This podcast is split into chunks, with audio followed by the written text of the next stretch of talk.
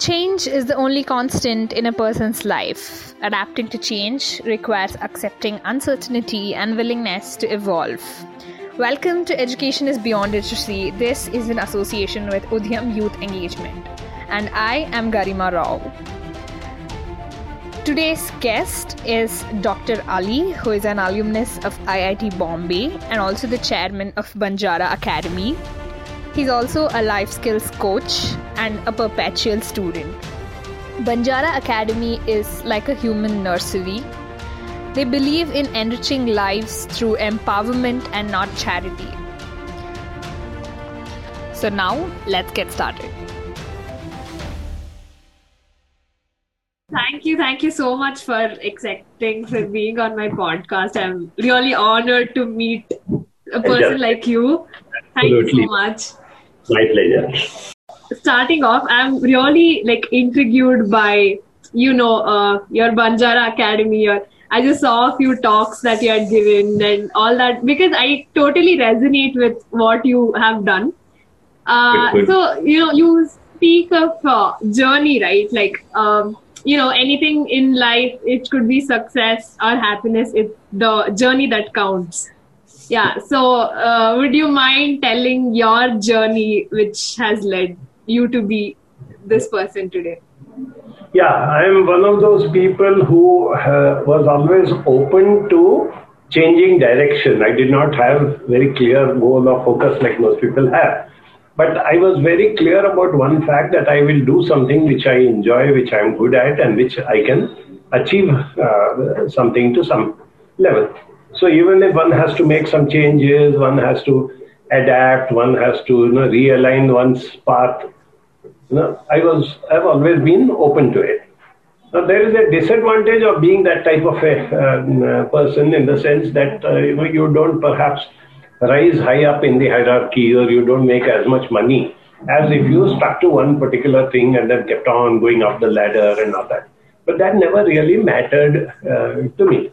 I said that the bottom line is the final thing is that am I enjoying what I'm doing and am I able to achieve the purpose? Am I delivering goods? Know, am I doing something which is meaningful, which other people are, feel that yes, this person is worth, you know, interacting with or learning from or whatever you want to call it. So with that idea in mind, you know, my father was very particular that I should get a good education from a good institution. And uh, after that, he said, you can do whatever you uh, want, but get a basic education. Once you go to a, uh, national level or a reputed institution, the advantage of uh, that is that after that, it opens doors. You have that respectability that you are somebody. Yeah. And now, when you are choosing to do something different, people acknowledge that you know this person. Otherwise, people would uh, say that you couldn't uh, find what you uh, want to do and things like that. That's why you're knocking on our uh, uh, doors, and that is a fact. I'm really glad that I got that Yeah. insights from him early in life. That whether you like doing something or, uh, I mean, uh, studying a particular thing or not, but being in a good institution. The other thing is that in a good institution, it is not the textbooks, not the lectures, not the teachers that matter, it is the ambience. Now, take a simple thing like IIT. I studied in IIT Bombay. Mhm. Yeah. Yeah. IIT is also an engineering college, and we have thousands of engineering colleges all over the country. Yeah. What is the difference? See, the textbooks which um, IIT prescribes, any engineering college can prescribe. They don't have any copyright over it. The type of teachers that they have uh, um, in IIT, there are private engineering colleges who can offer double the salary and take them and put them in their own um, college. Right. Right. If IIT has certain workshops, labs, or computer uh, labs or something, there are a lot of private colleges who charge a bomb and therefore they can uh, afford to give them the best of computers and labs and things of that uh, uh, sort. Infrastructure, buildings, facilities, air conditioning, they can do all that. Yet there are certain institutions that stand out. So when we refer to whether it's IITs, IIMs, national law schools, any of these type of uh, Yeah. Yeah. institutions, it is the environment, it is the ambience which uh, uh, counts. The type of people whom you hobnob with, the way you look at uh, you know things in uh, perspective. Just to give you a simple example, one of my juniors, he was in chemical engineering, IIT Bombay. subsequently went to US, did his higher studies, wanted to be in academics, got into academics, and some five years back, he was appointed the dean of Harvard's College of Management. Oh, okay. Harvard B School probably ranks number one or two in the whole world. And this is the first time that a non American has been appointed the dean. His name is Oh. Nitin Nohria. Oh, great. Huh, huh. So when Nitin became the dean, the media people asked him that you come from India. You studied chemical engineering in this institution called IIT. What did you learn there that brought you to this level where you have achieved, you know, one of the best positions in academia that uh, you have now Yeah, achieved? yeah. Nitin said, studying chemical engineering for five years in IIT Bombay taught me that I don't want to be a chemical engineer. Ah, People laughed. He thought they thought that he's cracking a joke, but Uh-huh. I know what he meant, and I know that this is what makes gives direction in this journey as of life as we uh, call it. yeah. So, spending five years in a reputed institution where you are interacting with the best of people, you know that you can get opportunities. If you study your chemical engineering very well, you can go for higher studies, you can get higher qualifications, you can be a top notch chemical engineer or whatever it is. But it makes you sit up and think. And that is what we need to do. And that's what I said that the same way as a chemical engineer finally lands up as the dean of the best B school or something of that sort, you have to adapt yourself to change your path in the journey. Who get stuck, you know, they are the ones who someday or the other they regret. Yeah, yeah. That is They so earn true. money. Right. They get promotions, but deep down inside they are dissatisfied people. Absolutely, absolutely. And comparing to our generation, today's generation has so many more opportunities. It is Yeah, a yeah. wide range that anybody can do anything that they uh, want to. There is Right. nothing stopping them from taking a completely different direction in their journey, provided they are doing it for the right reason. I have a very strong belief that you should always be for something rather than against something. People who run away. Nitin had said, chemical engineering is boring. I hate it. I don't like the idea. I'm struggling with it. I want to get out. I want to get into something different. He would have probably been a failure. Right. Because when you run away from something, you land from what they say, no, from the frying pan into the fire. F- fire, exactly. Yeah, this yeah. person says, I have had the privilege of spending five years in a national level institution, hobnobbing with the best of teachers, students, you know, Yeah, participating in discussions which are sometimes even philosophical, sometimes which are so deep meaning. We get visitors and uh, guests coming in who bring in a new perspective into life and sitting with them, talking to them, interacting with uh, uh, them.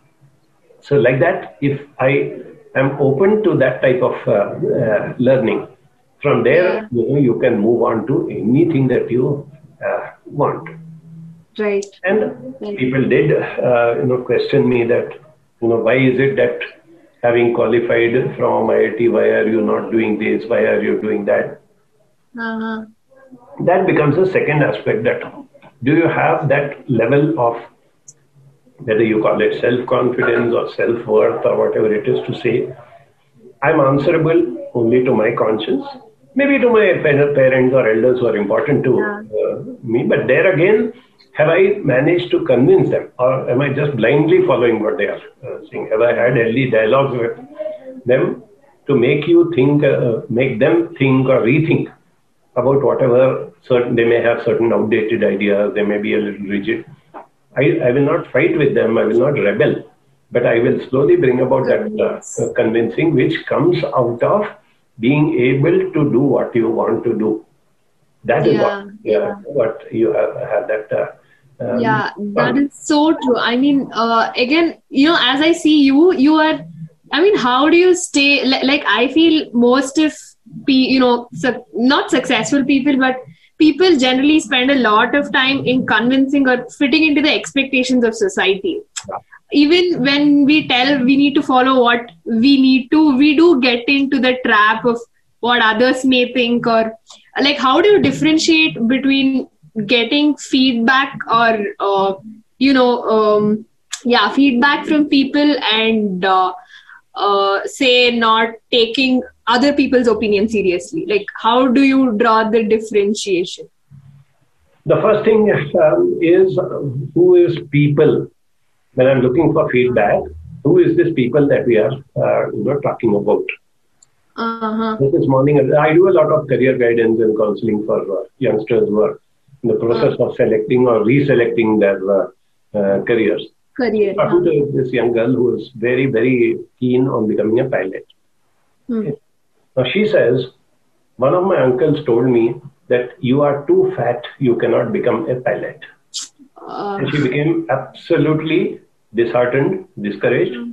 And she said, okay, then should I become a doctor? Should I become this? Should I become that? And all this sort of thing. Mhm. I said, okay, even a doctor is a good profession. Everything is a good profession. But when you had this passion to be a uh, pilot, and this gentleman, whoever he may be, tells you that you are overweight, all you have to do is to turn around and ask him, Uncle, what is the weight limit? absolutely true true yeah Now, if he's a knowledgeable person, yeah and if he really knows his stuff, he will tell you that the cutoff is 60 kgs or whatever, something he will tell you. Then you ask him, is it the same for military, that is being an Air Force pilot and Uh-huh. commercial pilot or something of that uh, um, uh, sort? If he is knowledgeable, he will tell you. But as it happened in this case, he doesn't know. He doesn't know exactly yeah I had read or I had heard that, you know, if you're overweight, you're not allowed to become a pilot. That's it. that sort of Uh-huh. that Uh. thing is what I'm talking about. So when you talk, Yeah. and it could include even your own parents. I know of parents, Yeah, you know, yeah. who are still living in the past. When the career choice of their child is to be decided, huh. They decide based on what they knew when they were searching for a career or where, where their contemporaries went. So you may have this father who sees some of his classmates became software engineers and today they are earning tons of money. They fly in and out of uh, USA and they uh, you know, are having these fancy offices or whatever you want to call it. And they are so fascinated by it Huh. That without knowing anything about the field or the career, they tell their child, you should become a software engineer. That's what the father says. yeah yeah Now the mother says that there is no doctor in our whole family. So what a prestigious thing if uh, my daughter Yeah. becomes a doctor. So I want you to become a doctor. Now Yeah. what do you do in these circumstances? Okay. They are, Uh. they are genuine people. They are your own parents. They mean the best for Uh. you. So what Absolutely, you do yeah. is give them a piece of paper and uh, tell them, take your time, one week, two weeks, write down all the reasons why you feel that I will make a good and successful software engineer. Mama, you take the sheet and write down why you feel I will make a good doctor. Not what medical profession is, but why you feel I will be happier and more successful as a doctor rather than in any other field. Yeah Most cases of these situations, when you put the ball back in the other person's court, then the uh-huh. person says, I don't know. I just thought of it. Okay, then what do you want to be? right right See, I will yeah show you how creative I am. I am good in drawing, painting. I've won these prizes for this, and I have done this, and I'm very fascinated with it. So, can I go into the world of design? Hey, we never heard of this. Uh, uh, where will uh, uh, artists or uh, painters, what money they will get? Who will give them employment? Let's find out. right It was not uh, a fact. Uh, it was a fact 20, 30 years back that artists and painters had to really struggle. Today, Mm. with the you know, explosion of the IT, there are innumerable, very uh, well-paid jobs available correct to people who are experts in design. Coming back to a simple thing like, uh, uh, you know, people are so crazy to get into IITs. Hardly anybody knows that Absolutely. my alma mater, that is IIT Bombay, also Yeah. offers a four-year Bachelor of Design course. Yeah, And yeah. That is not through JEE. There is a completely Yeah. separate entrance exam called UCEED. Absolutely. U dash E E D. Yeah, yeah. The preparation for that is completely different. But if you are basically inherently a creative person, your chances of getting uh, successful in the UCEED exam are good. Then you join IIT Bombay, you do a four year professional course, Bachelor of Design, and you get as good jobs as the BTech uh, um, people uh, Absolutely. get. Yeah, yeah. So, this is what I have always, you know, I've always had this curious mind that Uh-huh. I want to explore. The moment somebody told me for the first time when uh, a few years back when somebody told me that you know would you like to be part of a podcast? Uh, what is it you will have to answer this. There'll be an interview and you will it will be audio and all that. Now for me that information should have been enough no? I can uh, based on that i can say yes or no. But i don't do that. I ask them what is this podcast? How does it function?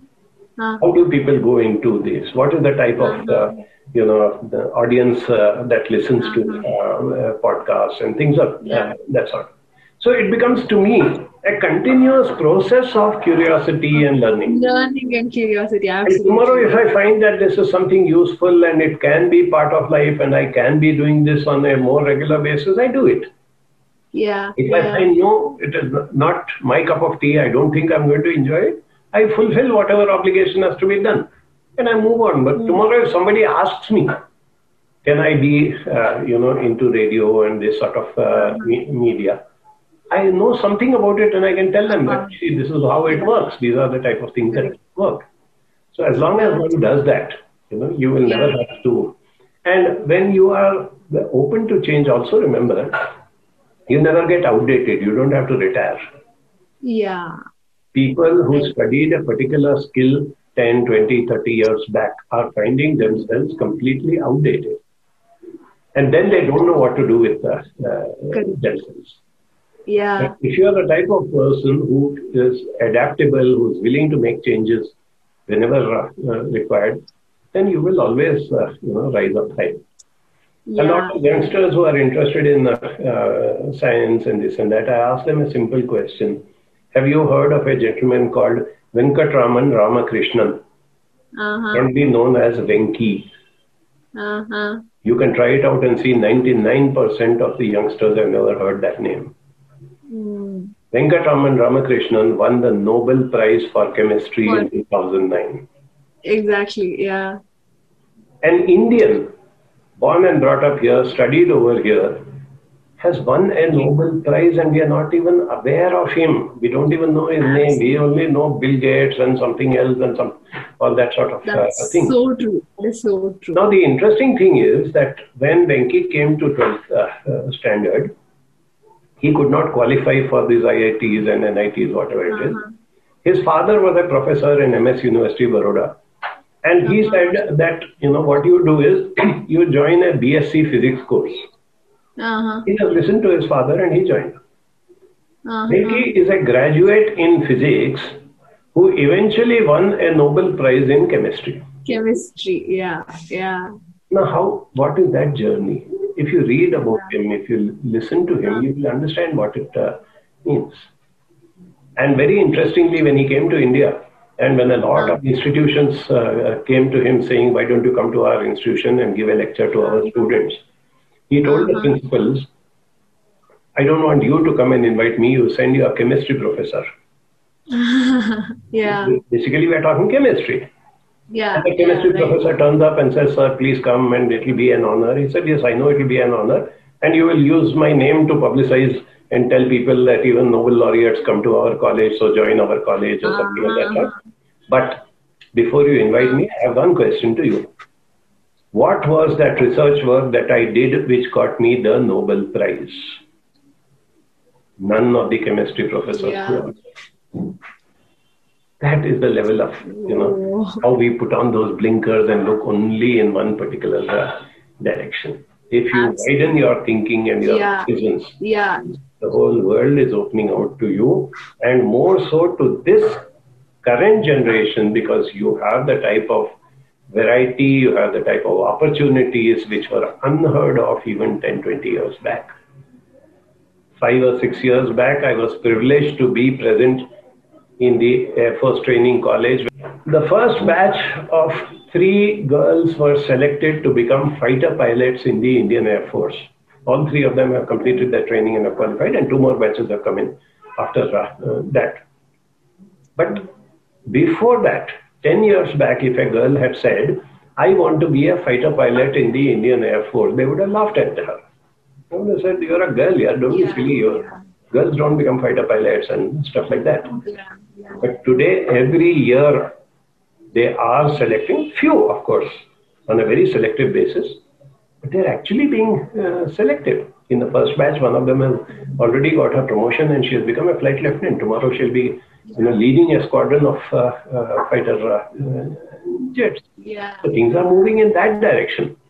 Everywhere that sort of change and that sort of development is happening, provided you have that openness, willingness to explore and be realistic and match it to what you are good at. And that keeps changing all the time. It has been happening throughout. To me in my last 30, 40 years. It will happen to you tomorrow when you start a career and start moving ahead, or even when you are studying or whatever it is. Mm-hmm. That is the basic fundamental of leading, I may would not even say successful life, but a very fulfilling life. Yeah, that is.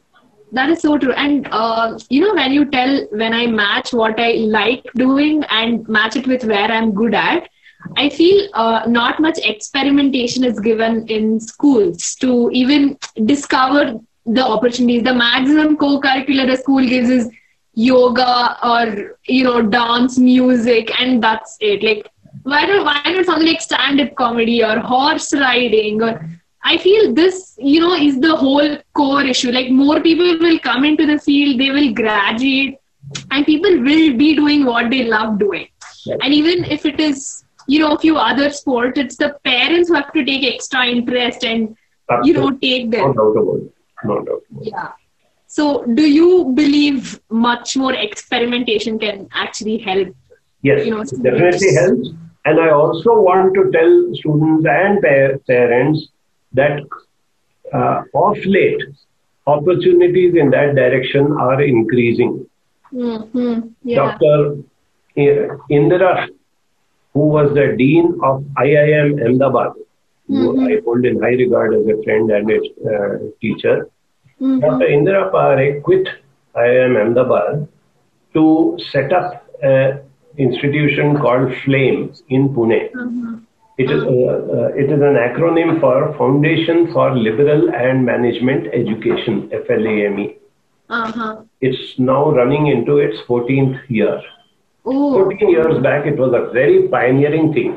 She started the first of what are known as liberal arts courses. Today, there are at least 20, 30 top notch institutions, including Ashoka University and Azim Premji uh-huh. University, which are offering liberal arts. When she started this off, a student enrolling in uh, uh, liberal arts had to study in the first year 20 plus 20 subjects in the first two semesters. Uh-huh. Can you imagine six subjects itself is such a heavy burden? And here is a college yeah. saying that you have to study 40 subjects in a year. But there was a wonderful uh-huh. catch to it. You are exposed to 40 subjects. You don't have to study or give an exam in 40 subjects. Oh, a very dear friend of mine who has been into theater and films and this and that, he goes there every year, as an example, to Pune, stays there in the campus and for one week, Monday to Saturday, from morning to almost midnight, he conducts classes in theater, dramatics, oh. presentations, uh-huh. performing arts, all these things. He gives a complete overview on that. Huh. He runs them through batch by batch, he runs them through all those things. Uh-huh. At the end of the week, students have to say, Thank you. We have learned a lot about this thing. I will keep it in mind. It has been a good education. Now let me move on. Mm-hmm. There will be other students who will say, why not make a career out of it? Yeah. Maybe I can become a trainer or presenter or public speaker or whatever uh-huh. you are, even in theater or films. Those are the people who take up the subject more seriously. Uh. and eventually give an exam and this and that and move on to it. Uh, So, like you were uh, um, uh, also mentioning, the variety of the courses taught over there is mind boggling. They Ah, teach you yeah. cooking, they teach you accountancy, they teach you golf, they teach you everything under the sun. exactly. Yeah. And that helps a student to finally select. Yeah. Right. Right. Okay. In a slightly different way, Indian Institute of Science for the last 10 years, when it started offering for the first time in its 100 year history, it Ah. started offering undergraduate courses. Uh, Otherwise, Uh-huh. IISc was always a higher education uh, institution. Yeah. Yeah. When they started off with the undergraduate course, they named it BS to Uh-huh. differentiate it from BSc. BSc. BSc is a regular three year course offered by most universities.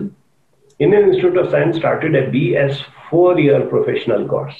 Uh-huh. And if you're a science student and if you qualify through the KVPY or their own entrance exam Uh, and you get into the BS course, you are taught six subjects of science. You have to study all of them for two years oh. Uh-huh. maths, physics, chemistry, biology, computer science, the science of computers, and Oh. material science. Okay. Uh-huh. Two years you study all six subjects and then you decide what you want to specialize in. Right. Right. Somebody says biology, somebody says physics, somebody says something else. And the Uh. subsequent two years, you spend focusing primarily on the subject that you have chosen.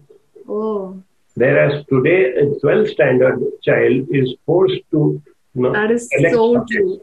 Correct. That you is so true. to take up mechanical engineering, in which Yeah. case you don't know computers, or you take up electronics engineering and you will not know anything about chemicals.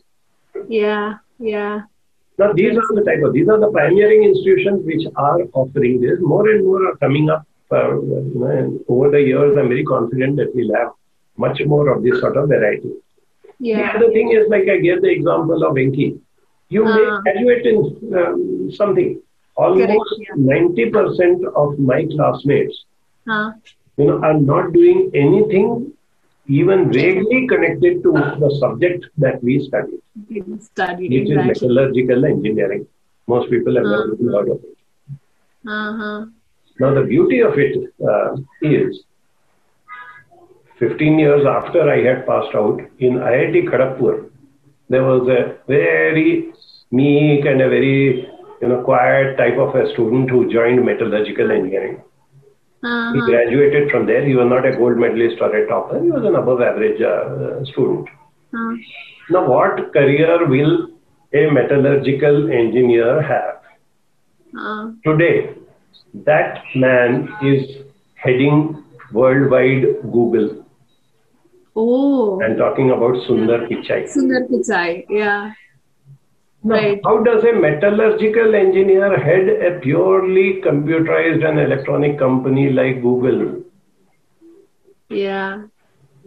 But what Right. more than anything else, the years that he spent in IIT Kharagpur broadened his horizons, made him think outside the box, made him question. Yeah. Yeah. Any good institution, I'm giving IIT as an example because it's my alma mater, but it Yeah, could be yeah. anything. It could be an IIM, it Any could be BITS. Pilani, it could be National Law Schools, it could be the IISERs. We have now Mm-hmm. seven IISERs, Indian Institute of you know, Science, uh, Education and Research.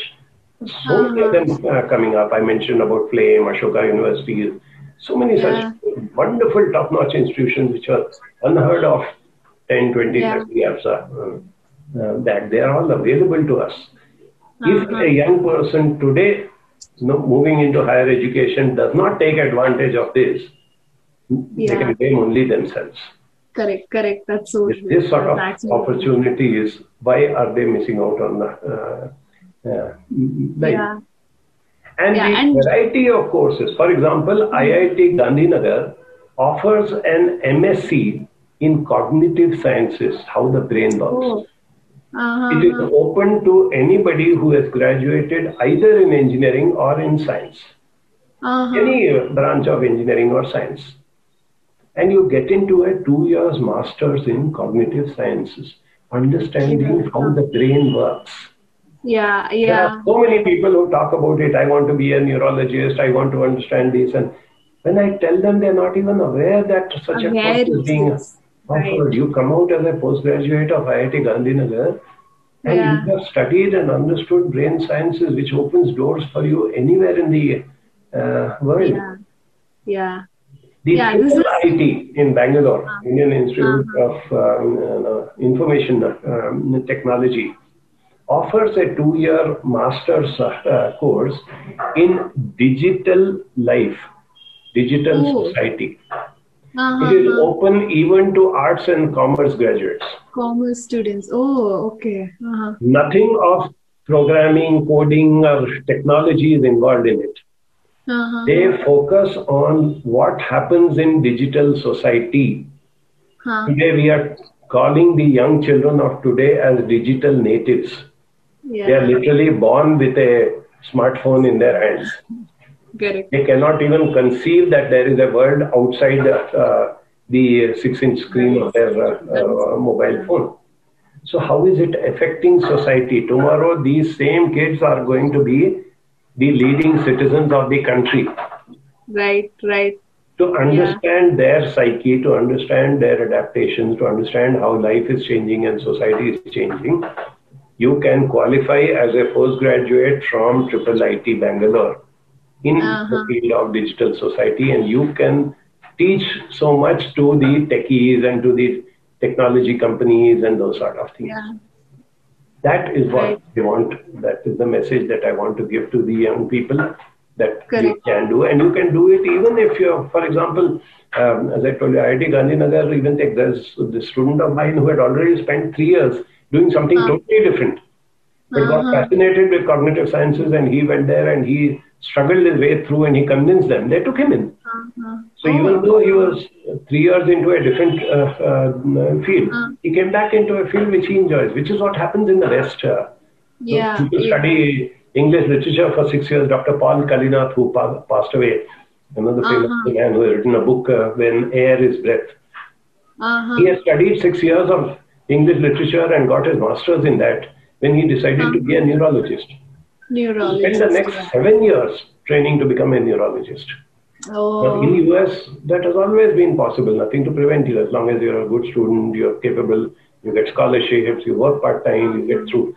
But can you imagine in India a person studying 13 years to become uh, uh, capable of uh, earning for uh, himself? Those days are coming. The Yeah. globalization has already come in, and these are the type of things which are available. Yeah, I mean, the way you look at it is so optimistic. I mean, I can literally see that. You're you're just saying, yeah, that did not work out, so I just went to another thing which I would. But you know, the present day generation, is it because of the population or expectation or competition? Uh, somebody who has graduated from 12th grade, who give off, you who give out a competitive exam, Hmm. that's because they don't qualify in one of them in the first attempt or whatever it could be. You know they do take extreme steps even something like self harm or suicide or something. So i feel something like counseling or resilience can actually mitigate that. Like you can prevent that from happening in the first place. I mean yeah like the level of uh, you know the clout or the thing given to the child that if you don't qualify for an iit then you're a no person or uh, the you know the amount of self worth they would keep on one exam that would determine their whole life. So i mean how can you feel i mean i personally feel what you tell you know as counseling as a mental mirror to life. If that is included in the education system itself it can actually mitigate it can prevent so many things from actually happening. That's so how do you feel we can actually uh, do There are two the aspects of it. One is counseling, which is more of a personalized and a one to one type of a process. And there is this thing called life skills. It has been now, Mhm. 22 years since WHO propagated the concept of 10 basic life skills, which are essential for a person to lead a fulfilling and a uh, you know, uh, successful uh, uh, life. I'm told about 60 to 70 countries have made life skills training as a compulsory part of uh, the basic education in schools, Yeah. and India is Uh-huh. not one of them. Exactly. Whichever schools have introduced life skills, it is an extracurricular activity. it's not. And you know yeah. how children uh, uh, respond to extracurricular uh, subjects. Yeah. So somewhere we have to understand this significance. I'm confident that the authorities, whoever are the people responsible, will wake up and they will do it, but we need not wait for them. Yeah, yeah. We have to start off. If there is a youngster today, we have to supplement his basic learning by teaching him life skills.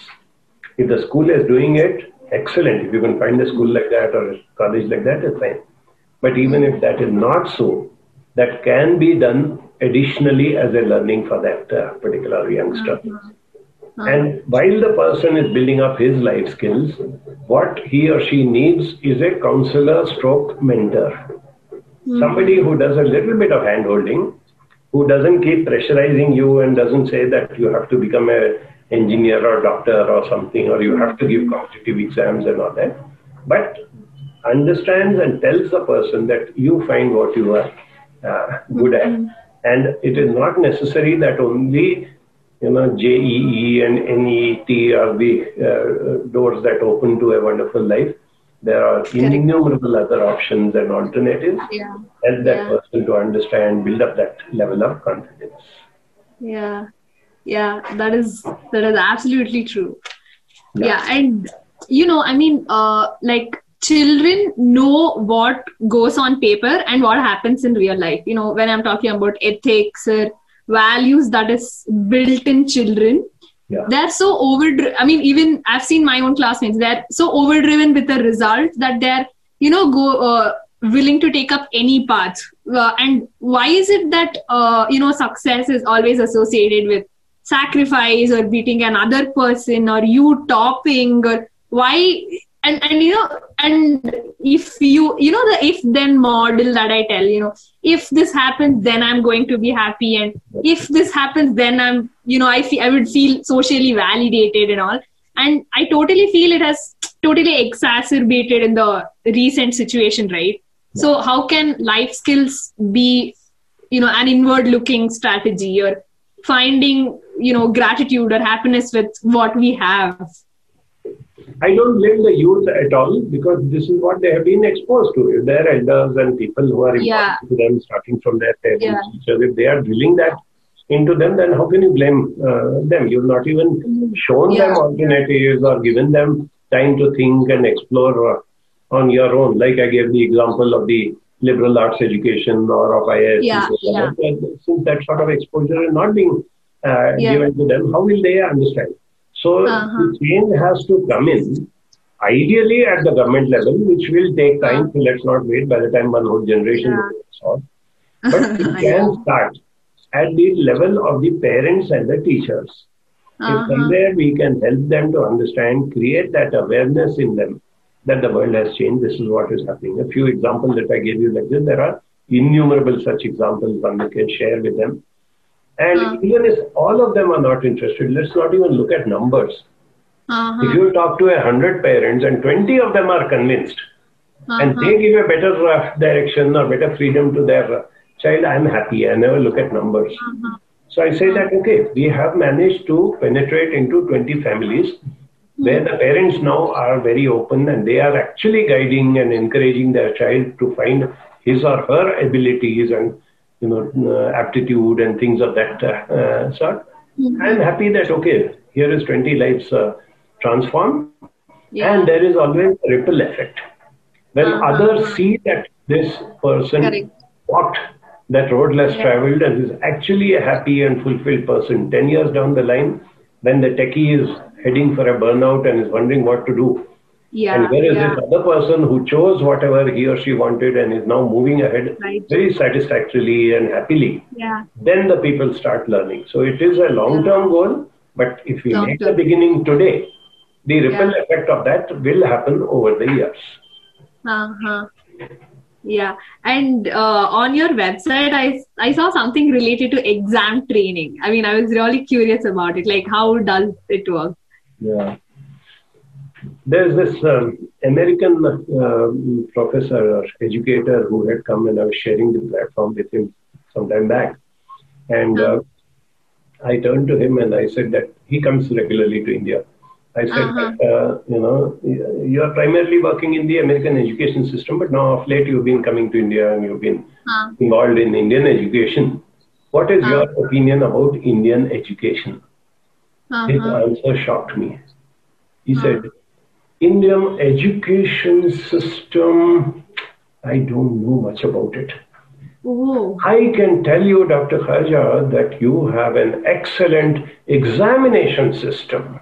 In India, I never hear learning, teaching, I only hear exams. Yeah. Everybody is talking about exams.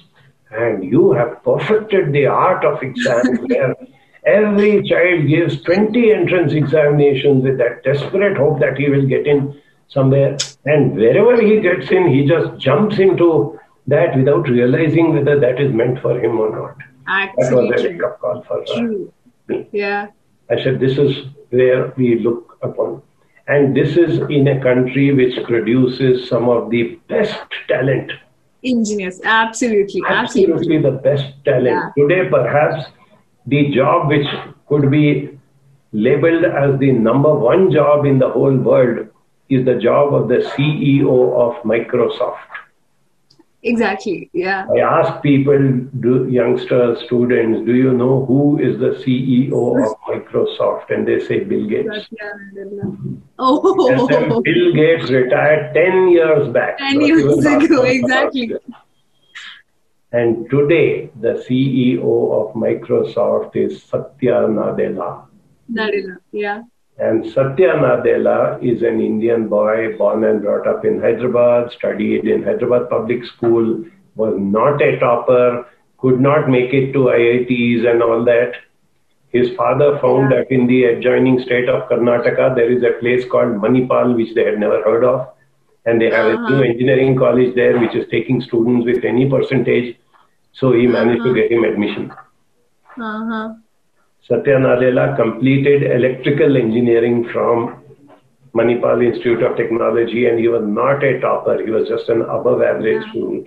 Would anybody have predicted that to one day this boy is going to be the Exactly. CEO of Microsoft?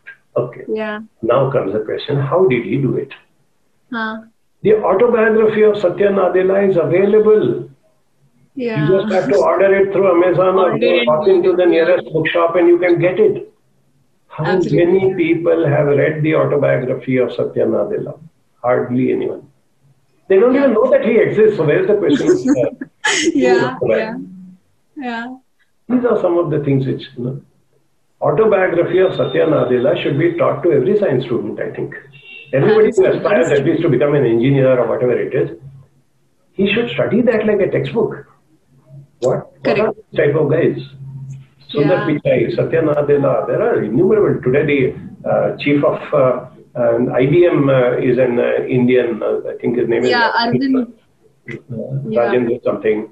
So many of them, and I can keep on reading all these uh, names. Yeah. And we should also not restrict ourselves to the uh, you know toppers, uh, people who are community. Yeah. I am told that 40% of the Uh, medical consultants in the UK health system are Huh. people either from India or the Indian subcontinent. 40%. Yeah. Which means to say that if all the Indians there one fine day pack up and leave, the entire mm-hmm. health program of UK will collapse. Yeah. Yeah. This is what we are producing. These are all people who have done their basic MBBS in India, Hmm. then went abroad for higher studies, specialized, and then decided that they can earn better in UK. So they're earning over Yeah. uh, uh, Yeah. there. Yeah. Right. This is what India and Indians have to offer to the rest of the world, even today. Let us not talk about our past glories. I'm talking about today, the youth of today. This is what they have to offer. But Right. since we are disorganized, since we don't Yeah. do it at a proper level, that's why we Yeah. never really get the fruits of it. Tomorrow, Yeah. all these Indians who are there in the Western countries, if they unite, they can be a force to reckon with. They can Yeah. dictate terms to the Western world and tell them that you better listen to us, otherwise, you know, we are going to just uh, drop you Yeah. like potatoes or something like that. Yeah. Perhaps the day will come. Let us look forward to it. yeah and uh, you know anything even i feel that even suppose you know a person has gone abroad or most of the people who even start an iit uh, you know coaching or training is just that you get a hands-on job after five years down the line it's you know it's that uh, result or that uh, you know the job that is more enticing for people and that should not be kept as a dangling fruit i mean this i, I totally feel people must be taught this the process must be so rewarding that the result doesn't matter for them like I, totally, uh, you know, uh, agree with your. I was just looking up at, uh, your website. You told we have no visions. You identify yourself with your journey, and where it's not that you have to reach somewhere. It is not mandatory that you need to always have a goal, right? Yeah. So, so I, I just want to hear from you. Jobs uh, in good institutions, surveys have shown that most of these professional graduates they get that campus recruitment and they take up that first lucrative job. The average span of work that they do in their first company is something like 1.3 years. Oh. Out of a total career spanning minimum 40 to 50 years. Today, yeah, yeah. Youth are not going to retire till they become 75, 80. Yeah. So out of a span of 50 working years, Huh. They work in that first campus placement job for an average of 1.3 years. So why uh-huh. are we giving so much importance to it? Correct. And correct. Dr. Indira Parikh started Flame. Huh. She refused to have any companies coming into the campus to do campus recruitment. She Ooh. said, if I am producing good product, huh. if my students are capable, let them go out into the world and announce that this is what I have learned in Flame. Will you recruit me. Uh-huh. I don't want them to use the crutch of flame saying that campus recruitment in flame, so that's why I'm getting this, this, this. Yeah, yeah. This is the type of thinking that we need. Yeah, that is, I mean, that is really true. Even, uh, you know, most of the children, I, I feel children are really curious and unique as kids.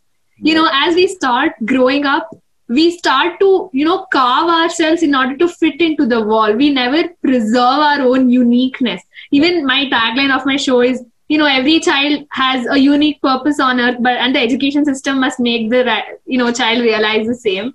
Yeah. it's um so how do you think we can you know preserve the inner child that we all have that we all do are unique beings contribute our little might. Of course, we have to be a role model.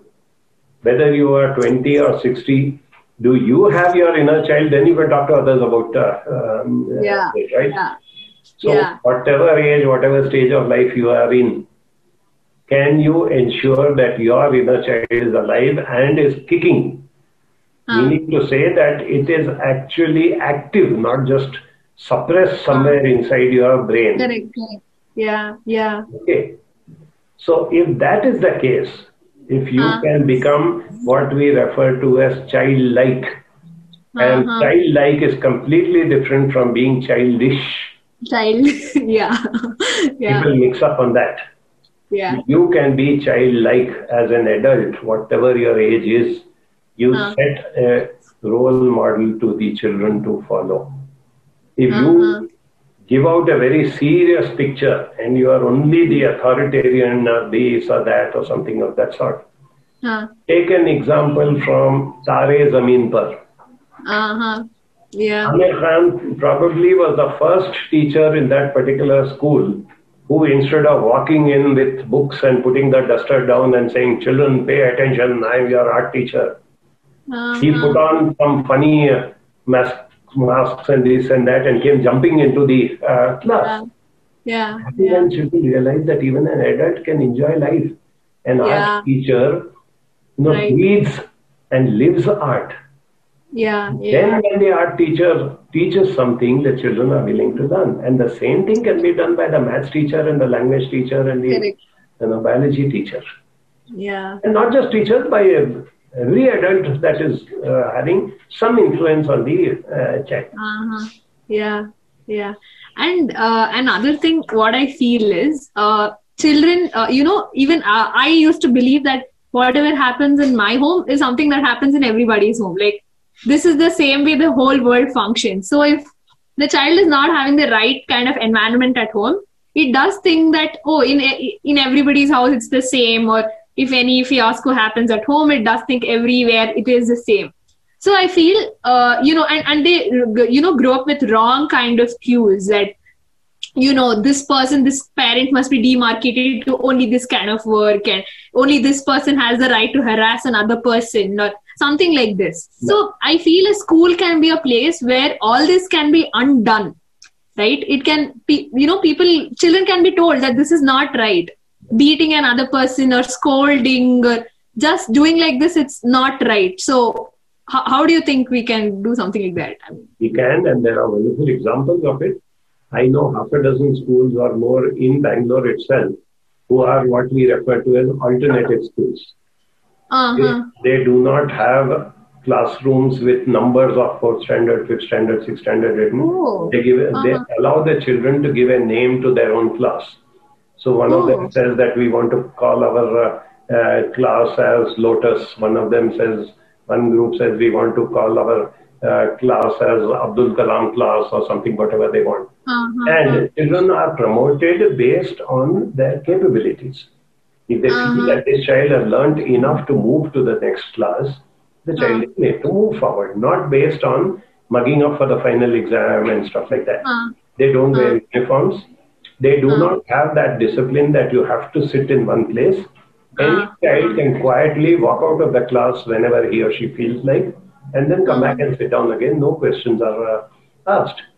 When they do that, initially the thrill of walking out of the class is there, but when he hangs around outside, you know, and slowly starts getting bored, he comes back into the uh, class. Right. comes back with a much more open, positive uh, mind. And the same way, these children are allowed to ask any question which is not in the syllabus. Please remember that. Oh, uh-huh. Mostly teachers are willing to answer questions which are in the syllabus, In the syllabus, the topic that I'm teaching right now. But can Yeah. a child ask questions which are outside the uh, you know uh, uh, syllabus? I Uh-huh. remember taking a um, uh, session for teenagers in one of such institution, and Uh-huh. I told them that since I'm not your regular, uh, you know, Uh-huh. academic teacher, I've come here to teach you something about life. You can ask any questions that uh, uh, you uh, want. Uh-huh. And uh, this is a, um, you know, uh, institution run by Christian fathers. So they wear that, uh, uh, you know, the white uh, coat which comes all the way down Yeah. with a lot of the buttons and this and that. Yeah. One of those kids uh, uh, got up and uh, said, "Sir, how many buttons are there in Father Principal's?" uh, Uh, I said, very fascinating uh, question. I never Uh-huh. thought uh, uh, that.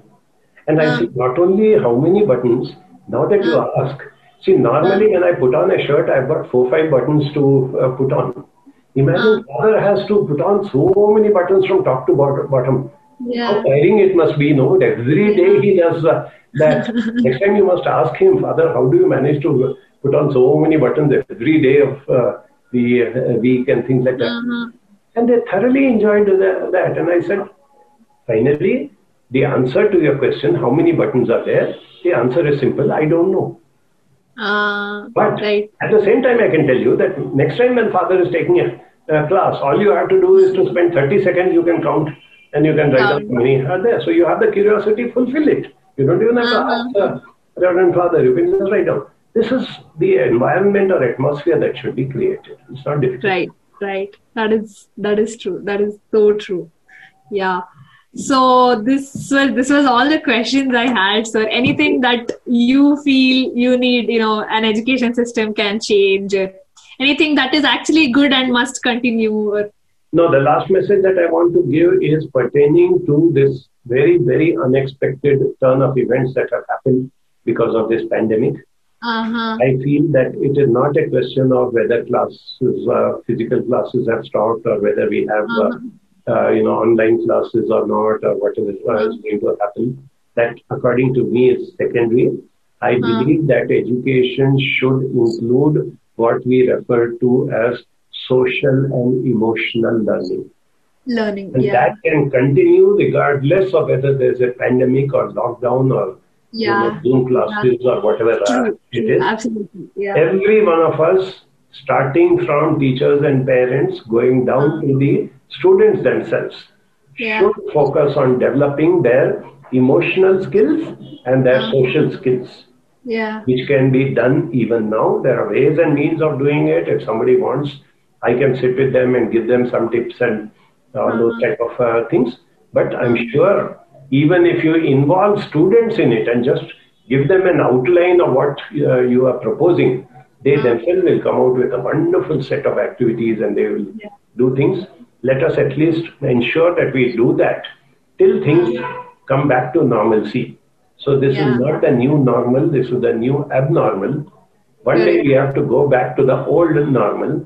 Till such time, let's make best use of this time by developing our social and emotional learning. Because behavioral scientists have already told us that uh-huh. 80% of the success, fulfillment, achievement of uh-huh. this young generation will depend on their EQ, emotional Emotional quotient, not quotient. on their Yeah. Absolutely. we Yeah. build up on that. True.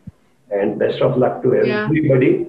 May you prosper. Yeah. May you will really enjoy life and be proud of your Yeah. country. We are a wonderful nation. We have so many Yeah. great things to offer to the rest of the world. Let's be proud and let us work on that. Yeah. Thank you. Jai Hind. Thank you. Thank you so much, sir. For it, was a wonderful conversation. Thank, Thank thanks a lot. And bye bye. When one is present on her deathbed, the only thing that would matter is how many lives that she could touch. How happy one was in doing what they love and how much value did they add. This is it for episode 3. I profusely thank Dr. Ali, Meera, and the whole of Banjara team for being with us throughout. And I also thank Udhyam Youth Engagement for this opportunity. Stay tuned for episode 4.